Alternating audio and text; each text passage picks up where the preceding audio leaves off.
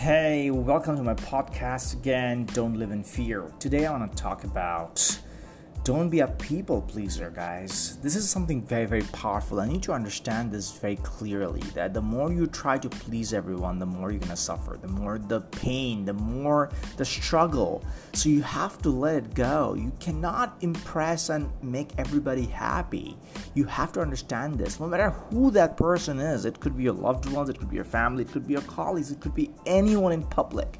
But you have to understand this. You cannot make everyone happy. You cannot, no matter whatever you do, even Mother Teresa had enemies. Even people hated her for a lot of different aspects. So, even in spite of doing such great stuff. So, my point is that no matter what good you do, no matter how noble your intention is, you cannot make everybody happy. So, make sure you are not beating yourself down. You're not being too hard on yourself because you deserve better. You deserve to grow. You deserve to thrive. And you deserve to be happy yourself.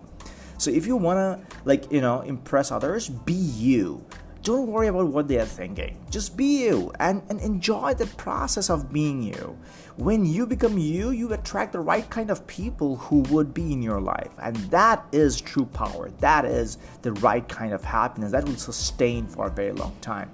So that's my point, my friends. If you are listening to this podcast, please make sure from today onwards, take the step, take some actions that you won't be a people pleaser from now, this moment onwards, and I promise you your life will change forever.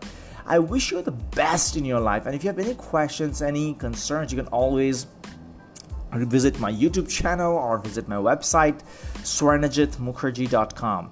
So I'm there always. You can reach out to me. I would love to answer your questions, your concerns, but make sure you are not suffering in silence.